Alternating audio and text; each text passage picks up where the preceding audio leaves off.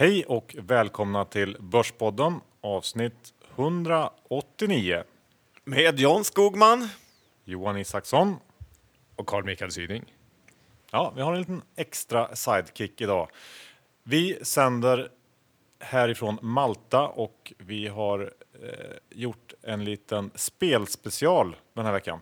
Ja, det har vi verkligen gjort. Det är mycket roligt att få vara på den här fina ön. Och eh, inte sämre blir det av att man sitter i Hiltons största svit med Mikael Syding. De var ju riktigt begeistrade när ni dök upp nere vid receptionen. Men samtidigt måste jag säga att det är dålig beläggning på hotellet när man får checka in klockan elva. Ja, det kanske tyder på någonting. Jag vet inte. Ja, får blanka lite residor där kanske. Ja. Det är aldrig fel. Vi är denna vecka sponsrade av Diro, precis som vanligt. Ja, gå in på diro punkt se och öppna ett konto. De är ju den största lågprisaktören kan man verkligen säga här i Europa. Så det finns möjligheter att eh, trada alla marknader du vill. diro punkt se.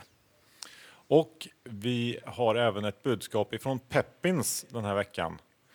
Det är pensionsuppstickaren Pensiono som eh, är på gång att ta in pengar via Peppins. Och eh, vi har träffat vdn som eh, berättar varför man ska fundera på att stoppa in lite kapital i Pensiono. Han kommer här. Ja, vi bygger just nu upp ett fintechbolag som hittills hjälpt svenska folket att få över trehundra miljoner kronor mer i pension. Och nu bjuder vi in allmänheten att bli delägare via crowdfunding-plattformen Peppins. Och vi har fått en fantastisk start. Redan innan vi öppnade för allmänheten var över trettio procent av emissionen förtecknad från professionella investerare såsom Spiltan, Lannebo, Is Capital, vår styrelse et cetera. Men låt mig berätta vad vi gör genom att lära er ett nytt ord, nämligen fribrev. Din arbetsgivare ger ju dig lön, men de allra flesta arbetsgivare sätter också in pengar i en pensionsförsäkring. Och när du byter jobb, då avslutas den här pensionsförsäkringen och det är det som kallas för fribrev. Ett stort problem är att det dras massa avgifter från de här fribreven, helt i onödan. Och för att erbjuda en lösning på detta så etablerar vi nu ett nytt försäkringsbolag i Sverige, Svenska Fribrevsbolaget. Ett modernt försäkringsbolag med låga avgifter där du får hjälp av alla dina fribrev. Det finns inget fribrevsbolag i Sverige, men det finns i andra länder. Emissionen är fortfarande öppen, men kommer inte vara det länge till. Så tycker man att det här är intressant och vill investera eh, sida vid sida med professionella investerare så gå omgående in på peppins punkt com. Ja, det var spännande att höra det. På peppins punkt com kan man alltså läsa mer om det här. Ja, Syding, vill du tillägga någonting här innan vi kör igång avsnittet? Ja, jag har i alla fall en spaning och det är att eh, köttstekgraderna här nere är, är liksom extremt eh, lågt ställda. Man beställer en medium rare så får man en eh, super rare.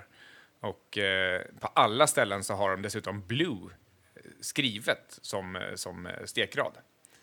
Och hur ska du tjäna pengar på det här? Jag är ju så sjukt rik så att jag tänker inte ens i termer av att tjäna pengar. Ja, men det är kul att man kan nå dit också. Johan, är det dags att dra igång det här krispiga avsnittet? Ja, vi kanske bara lite kort ska gå igenom vad eh, lyssnarna kommer att eh, få ta del av här. Först har vi en intervju med eh, Robert Andersson som är vd för Catena Media. Ja, tack för att du tipsade oss om eh, att åka ner till Malta. Yes. Vi har även träffat NetGamings vd Marcus Teilman och eh, fått reda på lite mer om NetGaming som även lite mer av en doldis eh, i det svenska spelklustret. Och sist men absolut inte minst så har vi träffat Petter som vi har hållit att kalla honom. Eh, en svensk kille som jobbar på ett eh, spelbolag nere på Malta men som vill vara lite anonym. Eh, han berättar om hur man får jobb här nere och hur det är att komma ner och göra karriär inom spelbranschen. Och vem som kommer vinna Elitloppet. Vi kan väl lika gärna säga direkt att eh, Syding är storägare i NetGaming Europe, bara för fair disclosure. Nu rullar vi bandet.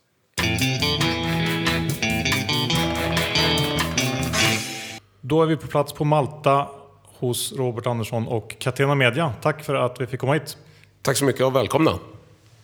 Tack så mycket. Eh, Vi, det var inte så länge sedan vi träffades i Stockholm, men ni har hunnit eh, släppa en Q fyra sedan dess. Kan du lite kort eh, gå igenom de viktigaste punkterna där?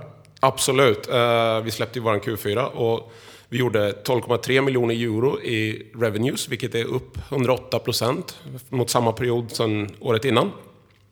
Och vi fortsätter se en väldigt bra tillväxt i våra N D C-siffror, där vi har haft en ännu större tillväxt, och vi hade faktiskt bara nitton procent tillväxt från kvartal tre till och med, men hundrasjuttio procent på året.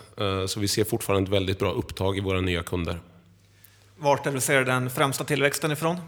Alltså vi ser tillväxt across the board, kan man väl säga. Det har gått väldigt bra på i stort sett alla marknader. Det är inget land som sticker ut som särskilt sugna på spel? Alltså det vi ser är ju att vi växer snabbare än marknaden på många marknader. Så att England till exempel är ju en marknad som har blivit eh, väldigt stor för oss. Och det är ju en del av vår strategi att fokusera på eh, reglerade, reglerade revenues. Är det någon eh, svaghet du ser i din egen rapport? Nej, det skulle jag inte vilja säga. Vi håller vår marginal över femtio procent. Vi måste hela tiden, eh, hela tiden investera i vidareutveckling. Um, Det som är viktigt att förstå är ju att våran marginal förändras med våran produktmix. Det vill säga att eftersom vi har betald media och search media, och eftersom paid media har en lägre marginal, så handlar våra förändringar i marginaler handlar bara om en förändring i själva produktmixen, inte att du har ett marginaltryck på någon av produkterna på så sätt. Okej, ja. Nu har ju första kvartalet gått också. Vi kan ju inte prata egentligen om vad som har hänt där, men har ni, har ni några intressanta projekt så här internt som ni håller på att jobba med?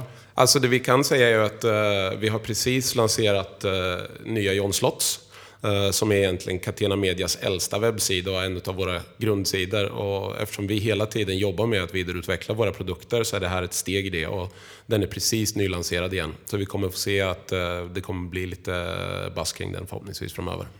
Ja, det är en gammal klassisk hemsida. Är ni inte rädda att ni tappar några eh, trogna kunder som har gillat den som den var som tidigare? Alltså vi har ju, vi har ju väldigt mycket kunder som faktiskt använder den sidan fortfarande, och det vi har försökt göra är att eh, respektera det gamla men ändå modernis- modernisera.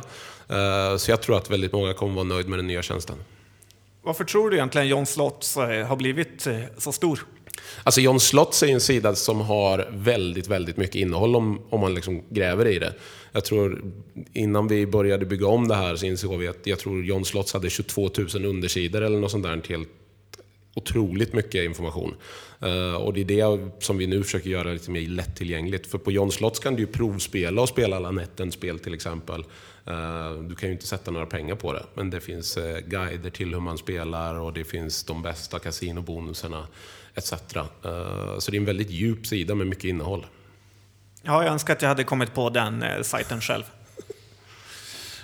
En grej som jag såg att uh, snackades om på Twitter uh, senaste tiden här, det var den här... Um, Att ni ändrade villkoren för en tilläggsköpeskilling med, eh, ni kom överens med den här Gary Gillis som är grundare av, säger man S P A T? S P A T, ja. ja. Eh, och han, eh, ja, ni kom överens om en, att istället betala en engångsbetalning eh, på lite drygt tre miljoner euro, och eh, två av dem skulle han, två miljoner euro skulle han använda till att köpa aktier i Catena Media. Kan du berätta lite om den här? Alltså, vi köpte ju det här bolaget och ganska snabbt så insåg vi att eh, det finns någonting mer här. Gary kan bidra eh, med ett väldigt stort värde, och när vi ville börja jobba långsiktigt så insåg vi att det var inte liksom rätt, den rätta modellen var inte riktigt där. Den var ju gjord för att vara en earn-out et cetera. Eh, så vi började diskussionen med, med Gary om att eh, hitta en modell som gjorde att eh, han blev en del av Catena och ville vara med. Eh, Så jag bad honom återkomma med ett förslag hur han, kunde, hur han ville se på det. Och det var hans förslag att han skulle då köpa aktier och se till att han stannar som aktieägare. Um, så det var helt och hållet hans förslag. Såklart tycker vi det är jättebra när vi har uh, tunga, viktiga personer som vill investera mycket i, i Catena och tro på oss. Är det annars ett problem när man gör de här köpen att uh, nyckelpersonerna hoppar av uh, så fort den här bindningstiden har uh, gått ut? Nej, men normalt sett så gör vi inte sådana affärer där vi... tar med folk. Alltså, i vanliga fall så köper vi en webbplats och tar in det, stoppar det på våra plattformar och växlar upp. Så det är väldigt, på det sättet är våra uppköp oftast väldigt alltså, icke-individberoende. Och det borde det nog vara i det här fallet också. Men vi insåg att han vill tillföra så mycket mer och har så mycket intressant tänk om framtiden att vi vill utnyttja det också. Kommer han att köpa aktier av någon storägare eller får han stå i, i marknaden och köpa som alla han, andra? Han, han har nog redan, tror jag, förfyllt i och med idag redan köpt sina. Jag tror att han har köpt en del på marknaden och en del uh, på sidan av. Alltså fast genom bank, så det är väl om man har blockköpt något kanske. Kul, då fick vi klarhet i det. Eh, vi måste ju prata spelutredningen. Det är väl det det har snackats om i Sverige allra mest eh, sista tiden. Väldigt mycket. Vad säger du om den eh, överlag? Alltså överlag tycker jag självklart att den, eh, den kom in ungefär där man förväntar sig. De sa ju mellan femton och tjugo procent. Den kom på arton, eh, vilket är helt okej. Okay. Jag tycker det ska bli, eh, bli en intressant situation i Sverige. Såklart för många operatörer så, så förändras saker väldigt mycket. Och jag tror att då kanske det inte överallt är positivt med tanke på att du får de arton procenten skatt. Men fördelen för oss, som jag tror att folk inte riktigt har insett, är ju att om man läser den här spelutredningen så ser man att det verkar väldigt tydligt, i alla fall för oss, att vi kommer få tillgång till att börja jobba med Svenska Spel. Och för den delen A T G, om vi skulle vilja börja jobba med hästar. De kommer ju behöva marknadsanpassa sin modell, hur de jobbar och hur de tar in nya kunder. Så det kan bli väldigt, väldigt bra för oss, eftersom Svenska Spel säger man står för femtio procent av svenska marknaden ungefär. Ja, för jag och Johan pratade om det på flyget på vägen ner. Svenska Spel har väl inget riktigt kasino i Nej. Sitt erbjudande? Precis, och det kommer de nog införa. Och det kan ju såklart bli väldigt intressant för oss, eftersom vi kan driva mycket. Det kommer vara väldigt många som är väldigt nyfikna på att spela Svenska Spels kasino. Fanns det något i det här förslaget som ni tyckte var, var sämre än väntat? Eller? Nej, kan jag inte säga. Jag tyckte det var en, jag tyckte det var en bra utredning. Något som var bättre? Alltså, det som var bra är ju generellt att uh, det som vi hade hoppats skulle hända med Svenska Spel verkar hända. Uh, och att, uh, att skatten inte blev högre än vad den blev. Personligen har ju lite svårt att förstå varför man är så glad att i dagsläget har man noll i skatt och man får arton. Och varför ska man ansluta sig till den här licensen? Det jag tror de flesta operatörerna är glada över är att för att då marknadsföra sig i Sverige på traditionella sätt, det vill säga tv-reklam et cetera, så behöver du ha en licens. Vilket innebär att många mindre kasinon kommer inte ha tillgång till de marknadsföringskanalerna på samma sätt. Och det är ju då de större kasinorna som har en licens en konkurrensfördel gentemot de mindre. Okej, okay, så från dagens vilda västern kommer ungefär man så. Inte att ha rätt att marknadsföra sig om man inte har licensen? Nej. Så om jag tolkar dig rätt så vinnarna på det här då är kanske de större aktörerna på operatörssidan och ja, ni då, ni som håller på med marknadsföring? Ja, jag skulle, jag skulle nog säga att så är det. Hur är det med U S A då? För de är ju väldigt tuffa när det gäller spelregleringar. Det är i princip ingenting tillåtet förutom i New Jersey. Hur stora är ni i U S A? Jag skulle säga att såklart är det lite svårt att, att liksom få exakta siffror på det. Men vi, vi tror att vi är U S A:s största reglerade affiliate. Det finns väldigt mycket grått i U S A såklart. Många, många affiliate som, som skickar spelare till operatörer som tar emot amerikansk trafik. Vi jobbar bara med licensierade kasinon i New Jersey och vi har eh, en licens via dem att göra den här marknadsföringen. Varför tror du svenska och allmänt spelbolag är så rädda för att gå in i U S A och bryta mot reglerna när man har varit noll procent rädd för det i Sverige? Ja du, de har ju ganska tuffa, de har ju ganska tuffa stränga regler kring det där och jag tror att det är ingen som egentligen vill hamna i klorna på, på amerikanska myndigheter. Men svenska har inte varit riktigt lika läskigt, eller? Nej, det skulle jag nog inte säga. Du kan ju se, det är ju hel vilda västern i Sverige. Det är ju ingen, det är ju ingen som har gjort någonting mot någon egentligen. Men, men det är ingen som är lite rädd nu då för att, om det nu blir det här licenssystemet som det ser ut att bli, det, det är ingen som är rädd för att hamna i dåliga dagar hos, hos svenska staten och på så sätt kanske riskera att inte få en licens. Det finns ingen såna, sån oro där ute? Nej, ingenting som jag har hört från några operatörer som verkar ha tänkt den tanken. Har jag inte hört någonting. Vi har ju sett det i några andra marknader där, där några spelbolag har dratt sig tillbaka inför ett licenssystem, men det har nog varit så pass mycket eh, aktivitet och icke-aktivitet från svenska myndigheter under så lång tid så att jag tror inte det kommer hända någonting fram till licensieringen. Hur kommer Catena, med, Catena Media agera mot eh, bolag som inte har licens? Kommer ni sälja till dem med? Nej, utan det blir ju då, det, så kommer det ju vara när vi, som vi jobbar till exempel då i, i England. Om du tittar på de kasinorna som vi marknadsför i England, det är ju bara kasinon som har, eh, vad heter det, som har spellicens i England. Så såklart kommer vi hålla oss till det. Hur ser det ut på, på förvärvsmarknaden nu? Är ni lika aktiva och ser fortsatt stora möjligheter, eller hur, hur ser det ut? Vi är fortsatt väldigt aktiva, men i och med att vi har blivit så pass mycket större under de senaste åren, så tittar ju vi såklart, i och med att vi blir större så tittar ju vi på större förvärv när vi tittar på dem nu för tiden, och de, blir, de tenderar de ju att bli lite mer komplexa. Samtidigt som vi också aktivt jobbar på att göra vårt listbyte. Och det gör ju att man kan inte, man kan inte ändra om hur vilt som helst i och med att man ska skriva ett prospekt. Och, att, och det såg man ju innan vi gjorde vår förra I P O, när vi gick till First North, så ha, hade vi en ganska så tyst period medan man jobbar gentemot det här, för man vill inte förändra bolagsstrukturen för mycket. Jag har bara en slutlig fråga om spelregleringen där. Hur går det för er i reglerade länder jämfört med oreglerade? Jag skulle säga att det går jättebra. Vi jobbar aktivt i Italien. Vi är nog den största affiliaten i Italien också, som också är en reglerad marknad. Förhoppningsvis kommer det ju fler kasinolicenser där snart också. Vi har väldigt stort fokus på U K. Går jättebra. Så jag skulle säga att vi konkurrerar väldigt väl på reglerade marknader. Uh, vi får ju tillgång till att kunna göra P P C och annan sorts annonsering också då. Uh. Vilken är den största oreglerade marknaden nu, förutom Sverige? Uh, för oss, den största oreglerade marknaden, alltså det måste ju nog vara Norden som helhet, utan att uh, liksom peka något finger på någonstans. Då går vi på förvärvsstrategin igen. Hur är det med organiska tillväxt? För den är inte lika bra som er förvärvade tillväxt. Den förvärvade går ju väldigt snabbt att göra. Men som vi brukar säga så står ungefär, när det gäller vår tillväxt, så står ungefär en tredjedel av vår tillväxt står, är organisk, medan två tredjedelar är förvärvad. Och det är en riktlinje som vi har kommunicerat, och det är ungefär så det har sett ut innan, och det är ungefär så vi tror att det kommer att se ut framåt. Men hur växer man organiskt? Kan du berätta lite om det? Alltså organiskt, det handlar ju såklart om att du ska ha de bästa produkterna eh, som gör att du rankar väl i Google, om det nu är så att vi pratar om search-trafik.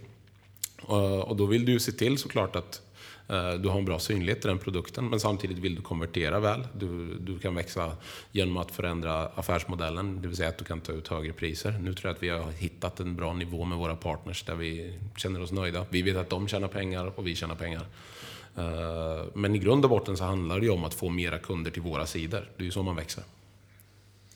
Jobbar ni med mer försäljning mot kunderna? Hur det nu skulle fungera?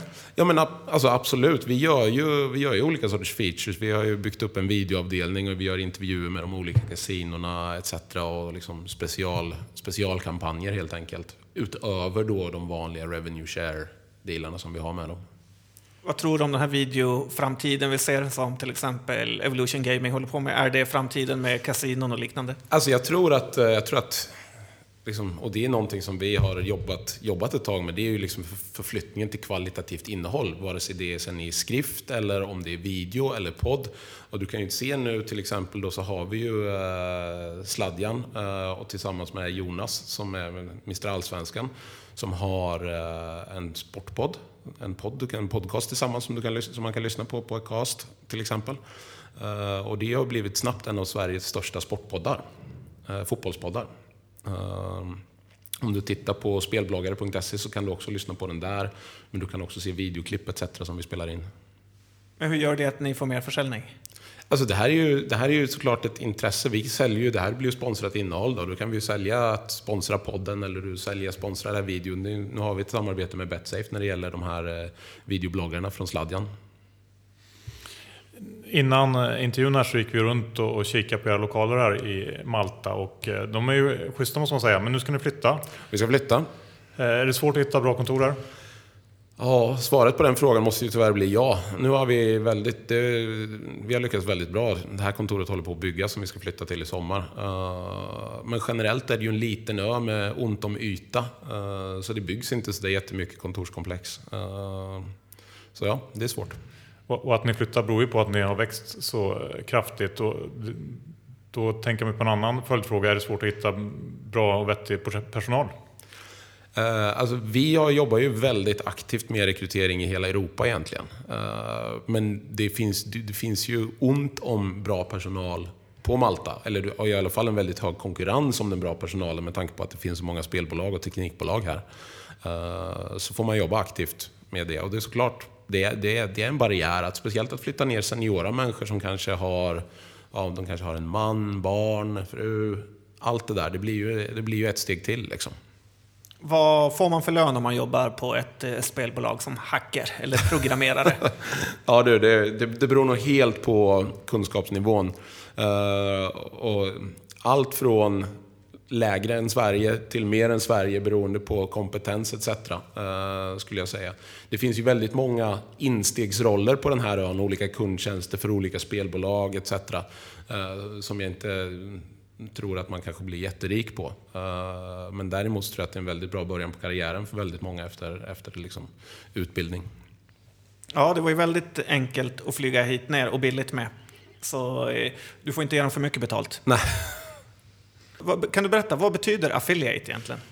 En affiliate är ju en, det är ju en partner till någon. Så, och det är ju precis vad vi är. Vi är en, på det sättet en affiliate. Och det, affiliate finns i väldigt, väldigt många olika industrier. Uh, det finns inom uh, framförallt rese, resebranschen, TripAdvisor et cetera. Och sen finns det de som är affiliate och de till och med, det vill säga som länkar in till Hotels punkt com eller et cetera.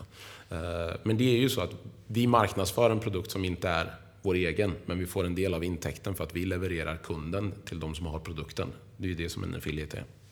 Vad säger man att en affiliate är värd, alltså en person ni länkar in? Det, det beror så otroligt mycket på eh, varifrån den här personen kommer. Eh, vilka sorts sökkriterier man har kommit med et cetera. Om du har en spelare som kommer in via sökord som eh, no limit eh, eller high roller, det är ju en kund som indikerar att den vill spendera mycket pengar utan begränsningar. Medan eh, om du har någon som har sökt på till exempel eh, spela utan insats. Eh, då funkar... Låter som Johan. Ja, de, de kunderna är inte värda lika mycket. Så det, det är ett ganska brett spann utan att gå in på detaljer. John däremot, som flera gånger i sitt liv har spelat bort allt han äger och har, eh, antagligen en ganska bra kund. Ja, ni kan ju gå, precis, ni kan ju pröva lyckan ute på kasinot här på det landbaserade Casino Dragonara ikväll. Ja, men det kan jag nästan lova att vi kommer göra. Eh, jag hörde, det var någon som sa att ett klick på kasino på julafton kostade två tusen fem hundra kronor. Stämmer det? Ja, det vet jag inte. Uh, vi är ju inte så, vi har ju inte klicks utan vi är ju revenue share istället, så att det spelar ingen större roll när, när det kommer. Uh, vi jobbar ju så mycket vi kan på revenue share och inte på liksom ett satt pris per klick.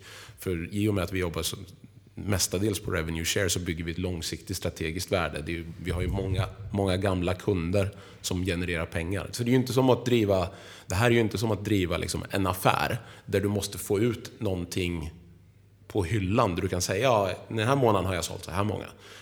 Det gör ju vi när vi tittar på våra N D Cs, men de genererar ju inte, en N D C genererar ju oftast inte sitt värde första månaden. Vad betyder N V C? N D C, New Depositing Client eller Customer. Uh, så den, det, det blir ju en, det blir en svans på det, så det här, man, man ska nog se på det här mycket mer som liksom en prenumerationsmodell. Vi skickar in en kund, de ligger och, och genererar pengar under tid. Uh, om de är på revenue share. Hur övervakar du ditt jobb på daglig basis? Att, eh, ser du nu det går det hett till många kunder till Leo Vegas eller till mister Green eller till vad det nu kan vara. Hur, hur följer du det? Alltså såklart, vi har ju våra egna eh, business intelligence-system där vi kan följa allt det här eh, som vi har byggt. Sen finns det underliggande tredjepartslösningar som då vi har kopplat det här till. Eh, som är till exempel då My Affiliate et cetera. Som, som de olika operatörerna använder som tredjepartslösningar. Så vi kan följa det här. För ni borde ju kunna förutspå eh, rapporterna för många av de här kasinobolagen, kan jag tycka. Låt oss säga, vi kan i alla fall se... Eh, rörelser mellan de olika kasinorna ganska tydligt och ger oss indikationer såklart på hur det går, i alla fall hos oss. Något tips inför Q ett-orna? Nej, såklart inte. En annan sak jag tänkt på är de här mega jackpottarna man ser på olika spelbolag. Finns de i verkligheten? De finns nog, men om du, om du tittar till exempel då, vi har en sån bonuskalkylator på Right Casino, har vi byggt en right casino punkt com, där har vi byggt, för det, det som hände med alla de här jättehöga insättningsbonusarna et cetera och är ju att det finns ett jätteomsättningskrav. Det vill säga att ja, men om du sätter in tusen euro här så får du tio tusen att spela för, men då ska du omsätta dem trettio gånger, vilket innebär att då ska du liksom ha spelat för trehundratusen euro eller vad det nu blir. Uh, och det kommer ju vara helt omöjligt att, uh, att, att ha vunnit något efter det. Alltså, för att så funkar matten liksom. Uh, så det, det är ju såklart. Vill man, vill man förstå hur bra en bonus är, så kan man gå in till den här bonuskalkylatorn, stoppa in bonusen och stoppa in omsättningskraven et cetera. Så kan man få en ranking på det också liksom. Ja, för många kritiker tycker ju att eh, man ska övervaka spelberoendet bättre. Vad säger du till dem? Ja, det är många, många duktiga kasinon som jobbar väldigt aktivt med att eh, ta hand om spelberoendet. Och vi ser att Unibet är ute och pratar om att eh, de ska börja använda A I för att upptäcka spelberoende tidigt et cetera. Så det finns ju väldigt många stora aktörer som arbetar väldigt proffsigt med det. För mycket får man väl också se det här som underhållning, kan jag se, som tycker det är rätt kul att sätta några hundra lappar eller någon tusen lapp på en Sverige-match. Man ser det inte som att man ska eh, bli ekonomiskt oberoende, utan det förhöjer värdet. Ja, men det, det är ju så. Uh, det här är en underhållningsprodukt. Uh, och det är likadant, man kanske spenderar på att gå ut och käka en middag uh, et cetera. Men väljer att göra det. Och det är som, som med allt. Om man, om man gör det på tok för mycket så är det inte bra. Det är samma sak med alkohol, fet mat, jag vet inte. Det, det finns ju liksom... Och det finns alltid någon som gör det för mycket. Robert visar oss kontoret här, och bland annat har ni en personalmatsal med egna kockar där personalen får gratis lunch. Hur kan du räkna hem det här? Ja, precis. Det var ju, för det första var det, kändes det ganska viktigt för oss. Alltså, vi vill ta väl hand om vår personal. Det här är Malta, och på Malta är det ju en turistort, och det finns liksom ingen lunchkultur på samma sätt som då hemma i Sverige, där det finns en dagen så det går snabbt et cetera. Utan här får du gå ut och få gå på en vanlig restaurang. Det är ofta vanlig à la carte. De har ju öppet på lunch, såklart. Men det kostar ofta liksom tio tolv euro, och du ska ha någon dricka till det. Och så tar det ganska lång tid, så det tar kanske, går du ut och käkar lunch, då får du räkna någon halvtimme. Medan här kan vi då servera nyttig, bra mat till personalen. De får umgås, de behöver inte gå ut ur det kontoret och de behöver inte betala för det. Så såklart, liksom, om du jämför nettoeffekten för dem, så blir det ju liksom, de sparar ju trehundra euro i månaden på det, så det är en absolut en stor förmån, och det har blivit en ganska bra snackis på ön att vi har väldigt bra mat till våra, till våra personal också. Lät ju väldigt smart. Robert, vi ska inte ta upp så mycket mer av din tid nu, men har du några avslutande tips för, för oss som är lite Malta-turister här? Ja, alltså, jag skulle säga att det beror lite på vad man är ute efter. Uh, det finns ett område som heter Pascherville, som är kanske, alla vet, alla känner det som det stora festområdet. Men det är ganska mycket unga människor, mycket barer, du blir liksom inkastad. Jag personligen brukar inte vara där borta speciellt mycket. Uh, min favorit är, om man går till Valletta, så finns det en restaurang som heter The Harbour Club. Jättebra mat, en av de bästa ställena på Malta skulle jag säga, och gångavstånd därifrån finns det en liten jazzbar som jag tycker är jättetrevlig, som heter Café Society. Men som sagt, det beror lite på vad ni är ute efter. Jag gissar att ni ser ut som ni vill ut och shotta ikväll, så att... Ja, du tittar på Johan när du sa det. Jag går nog på jazzbaren. Ja. Ja, tack så mycket Robert för att vi fick komma hit och hälsa på. Tack.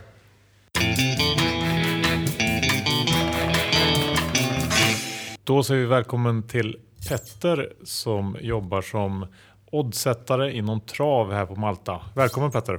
Tack för att jag får vara här.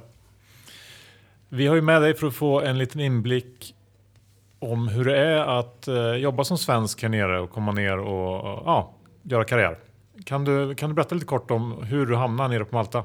Absolut. Jag eh, har ett väldigt stort travintresse och har haft de senaste åren, och eh, via ett eh, travforum på nätet så eh, snackades det om eh, det jobbet jag har idag, och eh, för mig kändes det som en no-brainer att söka eh, och eh, nu är jag här.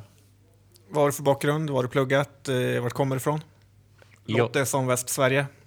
Det stämmer mycket bra. Jag kommer från, jag är född i Varberg och har pluggat i Göteborg.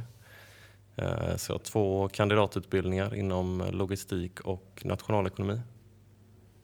Och nu sätter du dem på spel på trav? Helt rätt. Måste man ha den typen av bakgrund eller hur funkar det?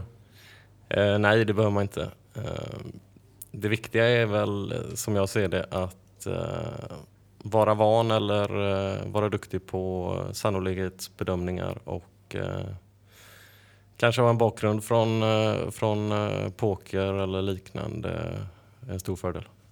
Ska man vara bra på datafix, Excel-ark eller ska man vara snabb på huvudräkning? Både och skulle jag vilja säga.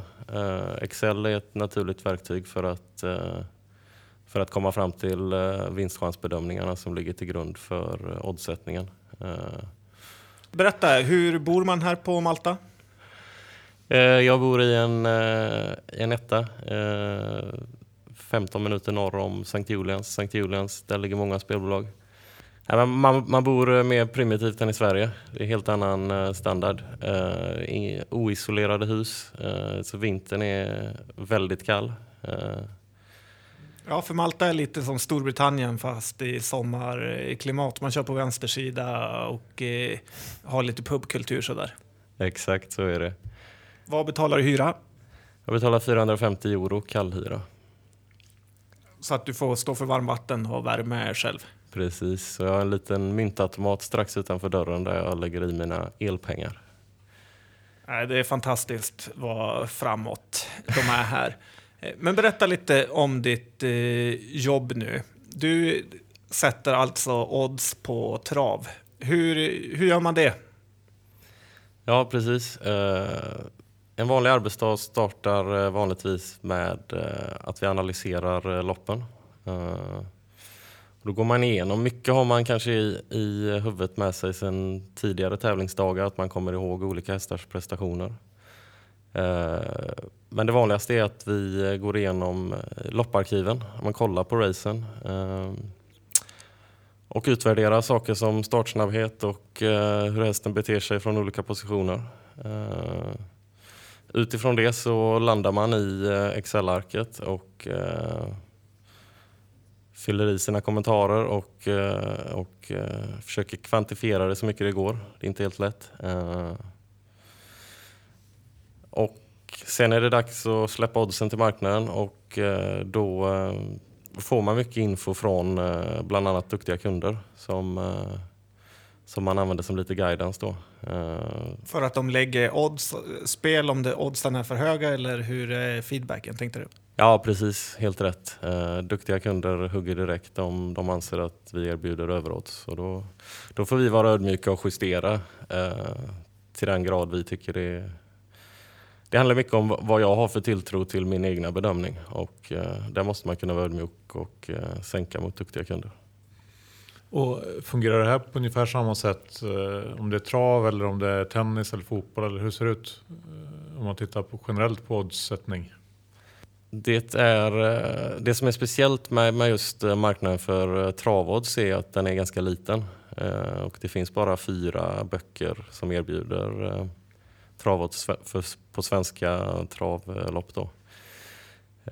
Så det gör att marknaden är, marknaden är inte så stor så det finns inte... Det går inte att ha någon tilltro till någonting fair price liksom.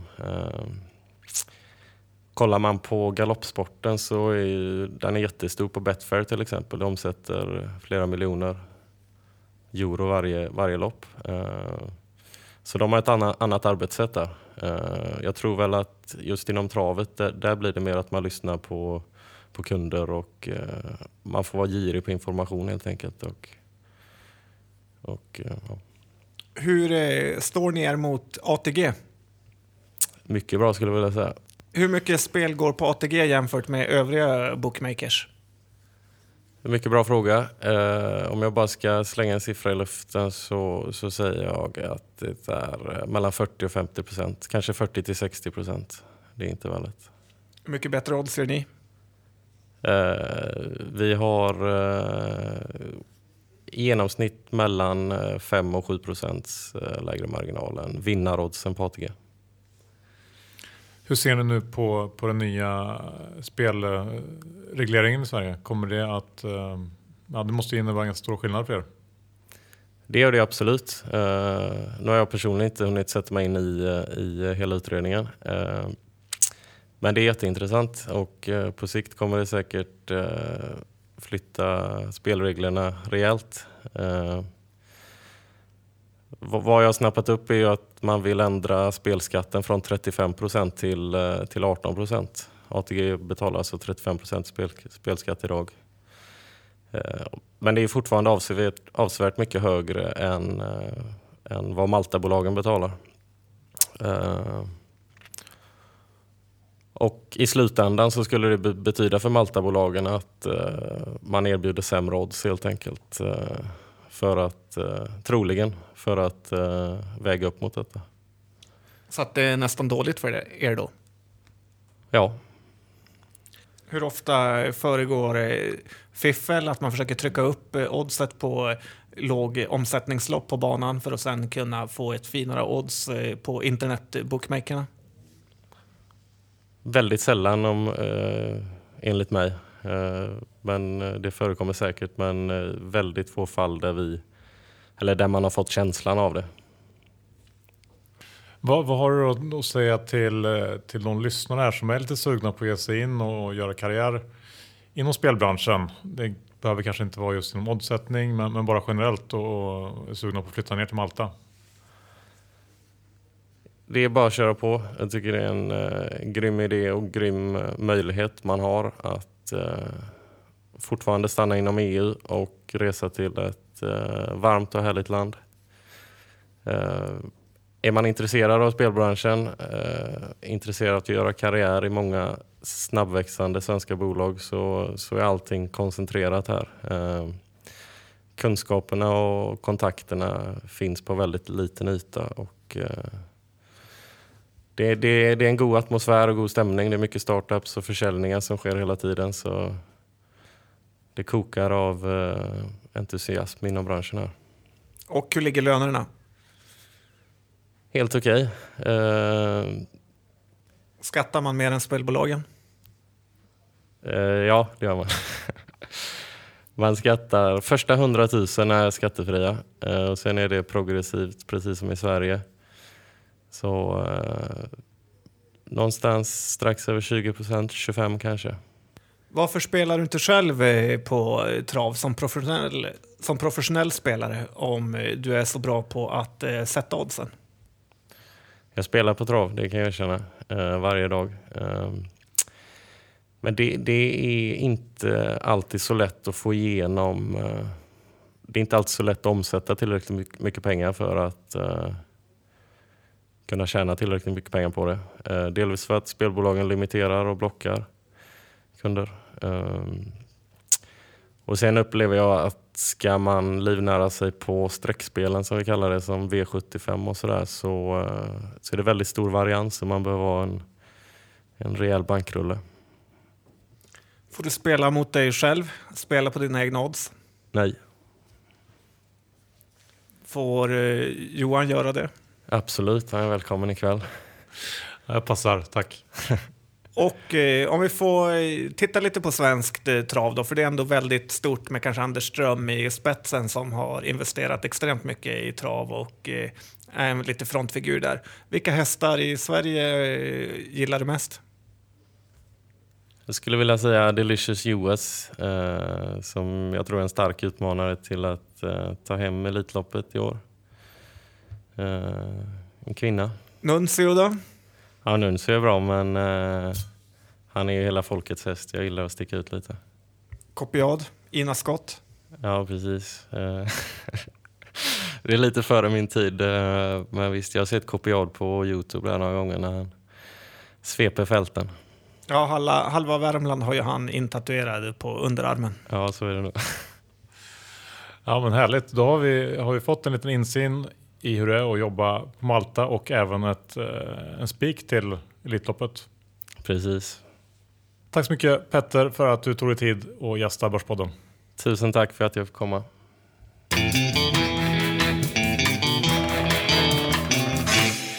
Då säger vi välkommen till Marcus Teilman, vd för NetGaming Group. Välkommen till Börspodden. Kul Tack. Att du ville komma hit. Tack så jättemycket. Kul att vara här. Du är ju vd för NetGaming. Kan du berätta lite kort om vad ni gör? För att ni är ju lite okända i det här spelklustret på börsen då, får man säga. Just det. NetGaming Europe A B är då moderbolaget i en spelkoncern där vi till nittio procent driver affiliate-verksamhet via Highlight Media som är ett av våra dotterbolag. Och sen så har vi ett annat litet affärsområde till tio procent av våra intäkter eh, som är en speloperatör där vi driver Pokerlocko och Casinolocko sedan tidigare. Okej, okay, och, och den här stora bulken då av eh, affären, den kom ju till via ett väldigt stort förvärv som ni gjorde här i höstas. Kan du berätta lite om, om den här affären? Det stämmer. Vi förvärvade H L M Malta Limited, eller Highlight Media som det kallas i folkmun, eh, som vi slutförde då i mitten på oktober tjugo sexton. Eh, vi betalade tvåhundraåttio miljoner upfront eh, och sen ytterligare maximalt eh, ungefär tolv komma nio miljoner euro i tilläggsköpeskillingar då, som eh, betalas ut baserat på resultatet för tjugo sexton och tjugo sjutton som, som Highlight eh, kommer att leverera. Eh, det är ett företag som har funnits sedan tjugo noll tre. Driver eh, mer än hundratjugo olika brands i eh, ja, trettio länder, eller lite, lite fler än trettio länder numera. Eh, och har tusentals domäner. Eh, Grundades som sagt tjugo noll tre eh, med poker som, som fokus då, via Pokerlisting som är ett eh, välkänt eh, varumärke inom, inom den eh, sektorn eller industrin. Och sen tjugo noll fyra så, så driver även eh, H L M-gruppen sajter inom, inom kasino också. Hej, Carl Michael Syding här. Jag sitter också med idag. Vad gör egentligen en affiliate? Vad, vad betyder det? Vad är liksom den här huvudverksamheten för någonting? En affiliate driver egentligen trafik till spelbolagen. Spelbolagen, då operatörerna, är ju våra kunder. Eh, och man kan jämföra en affiliate med, eh, i spelbranschen då med till exempel Hotels punkt com i hotellbranschen, eller Pricerunner när man jämför eh, priser på olika produkter, eller Elsling punkt se när man jämför olika elabonnemang. Så det vi gör det är att vi jämför olika pokerrum eller kasinosajter med erbjudanden och, och eh, spelutbud och så vidare eh, via olika sajter på olika marknader beroende på vad vi vill, att, eh, vad vi vill promota på de sajterna. Och, och hur kom den här affären med Highlight till? För det, nu, det är ju i princip hela bolaget nu. Ja, det stämmer, eh, kan man absolut säga. Eh, det kom egentligen till att eh, säljarna för, för Highlight, deras rådgivare, kontaktade eh, våran huvudägare och styrelseordförande Henrik Quick. Och presenterade det här på, på väldigt high level nivå utan, utan namn egentligen på bolaget. Och då så ringde Henrik mig direkt och, och berättade om det här och visade, visade high level siffror på, på företaget. Och frågade om jag tyckte att det här var intressant, och det tyckte jag såklart att det var. Eh, däremot, så, eh, däremot så tyckte jag väl redan där och då att eh, oj, hur ska vi lyckas, eh, lyckas med det här stora förvärvet? För det kunde inte jag se eh, hända där och då. Men eh, efter en diskussion med, med Henrik och, och om upplägg kring affären så bestämde vi oss för att eh, gå vidare och, och ja, begära mer information om, om företaget. Läste på väldigt mycket, vi tittade på olika finansieringsalternativ eh, och kom ganska snabbt fram till ett ungefärligt pris på, på bolaget som vi då jobbade efter och, och när det gällde finansieringen. Och sen så kom vi i kontakt då med, med säljarna, så var det en direktkontakt. Vi genomförde en, en due diligence, eh, legalt, finansiellt och, och även S E O-mässigt. Där det var gröna checkboxar på allt egentligen, och vi tyckte att det var ett fantastiskt välskött eh, bolag. Och när det var klart då så, så skrev vi under eh, köpavtalet, vilket vi gjorde i början på juli. Och sen så hade vi då eh, tre månader fram till, till closing när vi slutförde förvärvet att få ihop eh, finansieringen och därmed betala säljarna och då också ta över bolaget. Och som du sa, det här var ju ett väldigt stort förvärv för er och ni löste det här eh, via en obligation. Va, va, hur ser ni på den? Kommer ni använda kassaflödet för att betala av den, eller, eller hur, ska man, eh, hur tänker ni? Först och främst, så vi, det var inte bara eh, finansiering via en obligation, utan vi tog upp, också upp ett eh, konvertibelt förlagslån på hundrafyrtio miljoner kronor. Då. Så det är en kombination av, av konvertibel och eh, obligation. Och eh, jag kan inte riktigt svara på exakt hur vi, hur vi kommer att eh, göra där, utan det är egentligen min uppgift som, som vd att se till att eh, optimera våra kassaflöden som möjligt. Eh, det kan ju vara som så att vi kanske också ser någon intressant eh, förvärvsmöjlighet, och då, då kanske vi använder kassaflödet till det. det. Det är för tidigt att svara på idag, men det är min uppgift egentligen rent generellt sett att, att se till så att optimera kassaflödet så mycket som möjligt, och, och därmed också ge så pass bra utväxling för våra aktieägare. Så jag kan egentligen inte svara på, på det exakt hur, vi, hur ni ska tänka kring obligationslån och konvertibel idag. Om man tittar på själva verksamheten då, vilka är de viktigaste nyckeltalen i, i den här typen av business? Vi tittar ju såklart efter som en affiliate då, som, som driver trafiken, det vill säga slutkunderna och spelarna till operatörerna, så tittar vi väldigt mycket på ranking i, i sökmotorer så att vi får in mycket trafik till våra sajter. Och därmed när vi har fått in trafiken till sajterna så tittar vi också på hur många klick ut från våra sajter vidare till speloperatörerna. Det kallar vi för leads.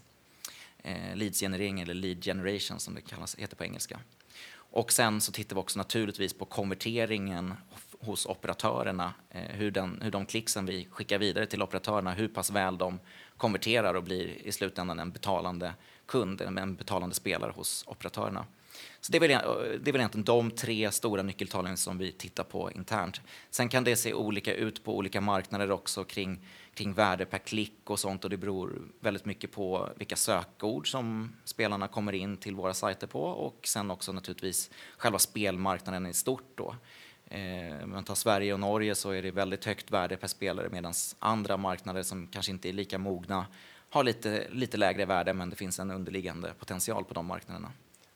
Om man gör det extremt enkelt, så, så vad händer egentligen då med en, en, en kund? Eller en, någon går in på en, en sökmotor, skriver till exempel kasino, och så hamnar de på en av era sidor, tycker ja. att det här ser spännande ut, klickar på en av era länkar, då kommer de in till en, en operatör. Just det. Så kanske de har en free spin eller någonting, vad det nu kan heta. Ja. Så kör de en sån och sen... Eh, och sen tycker de att om det här var ett spännande ställe, jag sätter in tusen kronor. Ja. Eh, vad, vad händer då? Hur får ni era intäkter? Vi kan få betalt på olika sätt. Dels så kan vi också ha en, en fast avgift hos eh, vissa operatörer, från vissa operatörer att de lägger en banner på våran sajt eller att vi har gjort eh, någon form av kampanj för dem. Men rent generellt sett så är det väl två eller tre egentligen intäktskällor. Det ena är eh, RevShare, där vi gör en intäktsdelning med operatörerna. Och då delar vi på, eh, på framtida vinster, så att säga, eller nettobehållningen för, för varje spelare. Det kan också vara något som heter C P A, Cost Per Acquisition, där vi får betalning upfront, en engångsbetalning. Och sen är det upp, upp till operatörerna då att se till så att man eh, får... Eh, Ja, så, så pass stor utväxling som möjligt på den trafiken eller den spelaren som precis satt in pengar. Eller en hybrid mellan både en, en upfront-betalning, engångsbetalning och en, en lite lägre revshare då eh, framöver. Det har ju hänt en hel del eh, sista veckan här, i, framförallt i Sverige. Jag tänker på eh, den nya spelregleringen som har lagts fram. Hur, hur ser ni på, på det? Generellt sett så tycker jag att det är jättebra, det som har presenterats hittills i alla fall då. Sen så ska det naturligtvis klubbas igenom också, att det, att det blir ett lagförslag som, som då röstas igenom. Men, men det, den rapporten som, som presenterades tyckte jag var jättebra, arton procent skatt. Och kanske lite, lite högre då, om man tittar mot, mot Storbritannien till exempel. Men jag tror ändå att det är på en rimlig nivå, så att det blir en hög så kallad kanalisering, eh, och utredaren där, Håkan Hallstedt, eh, har väl som mål att ha åtminstone nittio procent av, av spelbolagen som, som ansöker om en svensk eh, spellicens. För oss tycker jag att det är superbra, eh, och jag tror också att eh, andra lite större aktörer som idag kanske inte är så svenska, om man säger så, till ägande och sånt, eh, nog kommer titta på den svenska marknaden ytterligare. Jag tycker att det är bra. Jag tycker det är jättebra för, för svensk spelmarknad att alla får konkurrera på, på lika villkor nu. Och jag tror också att det är väldigt bra för oss, också ur ett Google- eller S E O-perspektiv. Vad betyder det där, hög kanalisering? Hög kanalisering, det är att det, det finns ju andra spelmarknader idag runt om i världen eller i Europa där man har en väldigt hög skattesats, och då är det bara ett fåtal aktörer eller operatörer som har sökt om en, ansökt om en lokal spellicens. Och då skapas det en, en, en svart marknad helt enkelt med de som inte innehar någon spellicens, men de, de tar fortfarande emot spel från, från spelare. Så att en operatör A som inte har en licens i säg Frankrike eller Spanien eller Italien, de kan fortsätta verka, men de gör det svart så att säga, eller, eller olagligt. Eh, och, då, och då är kanaliseringen mycket lägre. Eh, men nittio procent innebär att nästan alla operatörer eh, har en, en svensk spellicens, och därmed också att eh, spelarna verkar inom det här, eh, på den här reglerade marknaden och under kontrollerade former, och det tycker jag är jättebra. Tror du marknaden kommer förändras någonting? Jag tänker på, på de spelare som agerar på marknaden nu. Eh, finns det vissa som, som kan gynnas mer av det här eller, eller mindre? Om vi tar den svenska marknaden då, som du tänker på, gissar jag, då, då tycker jag att det förslaget som ligger med ett, ett centralsystem för, för självavstängning tycker jag är jättebra. Eh, för att man då kommer till bukt med eventuella spelproblem och förhoppningsvis i ett tidigt skede också. Eh, idag så finns det ju inte någon sån funktion. Jag menar, man kan stänga av sig på, hos en operatör eller ett kasino eh, hela tiden, men, men det spelar ingen roll om du har stängt av det hos operatör A och B. Du kan ju fortfarande öppna ett konto hos operatör C. Så det tycker jag är väldigt bra och sunt för branschen i stort. Eh, och också att, det, att man kommer samarbeta med eh, polis, myndigheter, eh, folkhälsa och så vidare. Det, det, tycker jag, det tycker jag är superbra. Eh, så det är, min, det är min generella inställning kring, kring det i alla fall. Du sa att ditt uppdrag som vd är att optimera kassaflödet. Ja. Vad ska man utifrån sett som investerare eh, hålla utkik efter för, för nyckeltal i kommande rapporter? Hur ska man se på organisk tillväxt till exempel? Eller vilka, exakt vilka nyckeltal är det man ska hålla reda på? Jag tycker framförallt vi tittar väldigt mycket på att växa under lönsamhet. Så för, för min del så är det viktigt att vi hela tiden ökar EBITDA. För det skapar nya förutsättningar för, för vidare förvärv och även att optimera... vad säger man, finansieringsalternativ som finns. För det, det gör vi hela tiden. Vi utvärderar finansieringsalternativ eh, på befintlig, befintlig skuldsättning egentligen, men också via, via eh, nya tilläggsförvärv. Sen är det klart att eh, organisk tillväxt är ju är extremt viktigt för oss, och, och eh, det, har vi, eh, det har vi uppvisat sedan tidigare. Vår operatörsverksamhet eh, växte med, med drygt sjuttio procent under, under tjugohundrasexton, och under det fjärde kvartalet så var vi även lönsamma inom det affärsområdet, vilket vi inte har varit tidigare. Och eh, Highlight Media eh, växte organiskt med... Eh, Ja, vad slutade det på tjugohundrasexton? Knappt trettio procent i alla fall om man tar en EBITDA-tillväxt. Ehm, och det finns fortfarande synergier mellan de här två affärsområdena att kunna, kunna växa ytterligare organiskt för, både, för bägge områdena. Vad är den största risken med att driva affiliate business? Om jag pratar rent generellt för branschen så skulle jag väl egentligen säga att det kan ju vara Googles algoritmer då, att det kan ställa till det via att man åker på straff, att man inte följer Googles riktlinjer och att man därmed då försöker vara lite för aggressiva i sina metoder att ranka så högt som möjligt i sökmotorerna. Kan, kan du ge något exempel där på, vad skulle det kunna vara? Det kan vara att man, att man köper länkar eh, och, och eh, skjuter så mycket länkar som möjligt eller riktar så många länkar som möjligt till din egna sajt eller dina egna sajter som du har eh, för att ranka så högt upp som möjligt på kasino eller bästa kasinobonusar eller svenska kasinon. Eh, och det är väl en, en strategi som kan funka till, till, till viss del fast under en kortare period, för förr eller senare så... så kommer Google på dig. Eh, och det är inte en långsiktig strategi, det är ingenting som vi sysslar med, utan vi går efter Googles riktlinjer. Vi fokuserar väldigt, väldigt mycket på vårt innehåll och levererar en produkt till slutanvändaren, det vill säga spelarna som i slutändan kommer att spela hos eh, operatörerna. Eh, och det gör vi på, på olika sätt. Vi har, eh, dels har vi stora sajter som är ganska generella men med väldigt... tungt eller väldigt mycket innehåll om olika saker. Sen så har vi nischade sajter på lokala marknader om någonting också som handlar om just det givna området. Det kan vara free spins på den tyska marknaden, eller det kan vara live casino till exempel på den holländska marknaden, eller, eller kasinobonusar, insättning med PayPal och så vidare.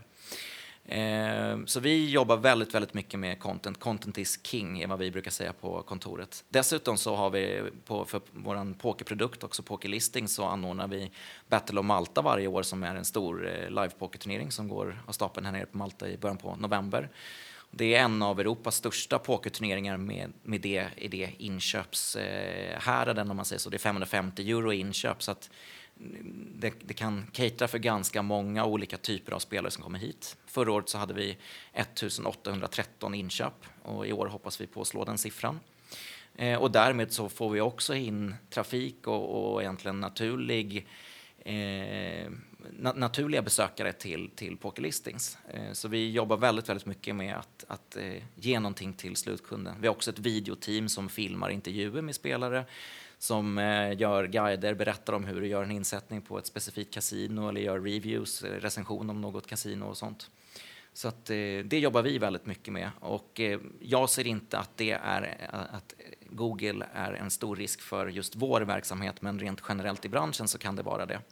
Sen ska man också komma ihåg att Googles algoritm är ju lite olika beroende på vilken marknad och vilket språk man verkar, och då finns det andra marknader som lite mindre eh, sett till, till antal invånare på, i det landet, eller antal Google-sökningar. Då, då är inte, eh, vad ska man säga, då är väl nålsögat hos Google är väl lite större än vad det kanske är på, på, större, på större marknader. Eh, men det kommer ju att eh, gynna oss den dagen, dels när en, en marknad regleras, eh, men, men också den dagen som Google väljer att skruva åt skruvarna ytterligare. Eh, så för oss så tycker inte vi att det är en, en stor risk i alla fall, men rent generellt sett i branschen så är det nog det.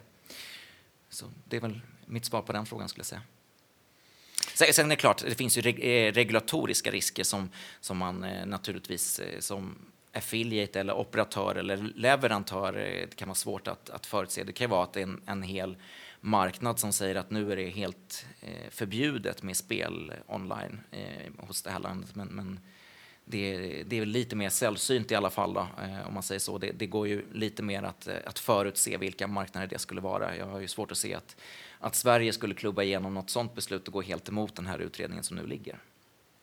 Tack för det. Um, vi träffade Catena Media här eh, tidigare mm.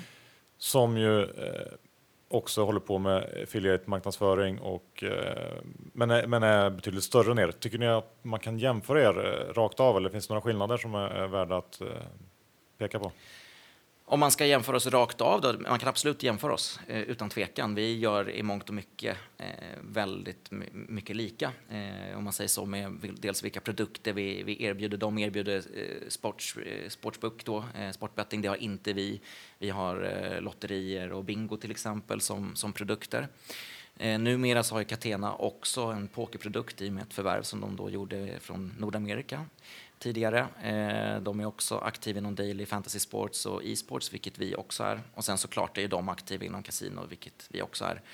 Jämför man Catena med oss rakt av på det finansiella, så kan man ju bara jämföra fjärde kvartalet då, tjugohundrasexton, om man jämför Q fyra-rapporterna eller bokslutskommunikéerna, och då kan man väl se på den justerade, det justerade rörelse, rörelseresultatet. Då hade Catena ett justerat rörelseresultat efter engångskostnader på ungefär femtioåtta komma åtta miljoner svenska kronor, om man räknar om deras då eurokurs till, till S E K, medan vi på NetGaming hade ungefär nitton komma fem miljoner kronor i, i rörelseresultat för, för det fjärde kvartalet. Eh, Catena har ett börsvärde på fem komma tre miljarder och vi har ett börsvärde på ungefär femhundrafemtio miljoner kronor.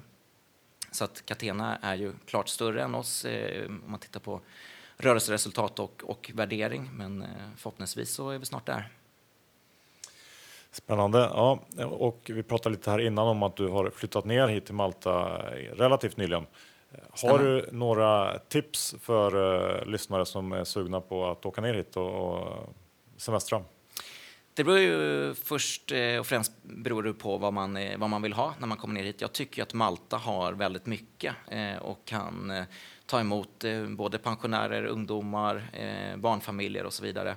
Det finns ju mycket stränder, bad såklart i ett sånt klimat, vilket är väldigt trevligt. En del vattensport såklart. Är man kulturintresserad som jag är och är historiskt intresserad, då tycker jag att man kan ta sig till Valletta, som är en väldigt trevlig stad med en hel del historia, eh, många bra restauranger, eh, trevligt område, Mdina som också är intressant. De som gillar nattliv, det finns en del av det här också. Och det finns även lugnare områden där man kan hyra trevliga, trevliga hus med, med pool och, och så vidare. Och sen finns det också Popeyes Village för, för barn, och det, det finns lite barnaktiviteter här också. Då. Så att, jag tycker Malta, Malta överraskar och, och överraskade mig också när jag flyttade ner hit. Det är ju ungefär en, en tiondel av Gotland till ytan, men som Göteborg till antal invånare, eh, vilket, är, vilket är lite kul då. Men eh, jag har flugit hit till Malta regelbundet de senaste tio åren lite drygt. Jag har aldrig bott på Malta tidigare och det är långt över förväntan hittills. Jag tycker att det funkar jättebra, så ja, stort trivs. Det ligger ganska nära Sicilien, såg jag på kartan. Mm. Är, är det en grej att åka dit till exempel? Är det tillräckligt nära? Ja, det är en grej att åka dit. Det skulle jag absolut säga. Det är många kollegor till mig i alla fall som, som tar båten över till Sicilien. Man kan ju flyga till Catania också. Men eh, absolut, och vet att det är någon på kontoret som brukar hyra en segelbåt på somrarna och segla dit också. Jag har tyvärr inte åkt dit ända, men det står på min to-do-list att, att göra. Och snart kommer syrran hit och hälsa på också, så att jag får väl kanske ta med henne dit. Perfekt. Då får vi tacka dig, Marcus, för att du ställ upp och hälsa på här i Börspodden. Tack själva, kul och att vara här. Lycka till i framtiden. Tack så jättemycket.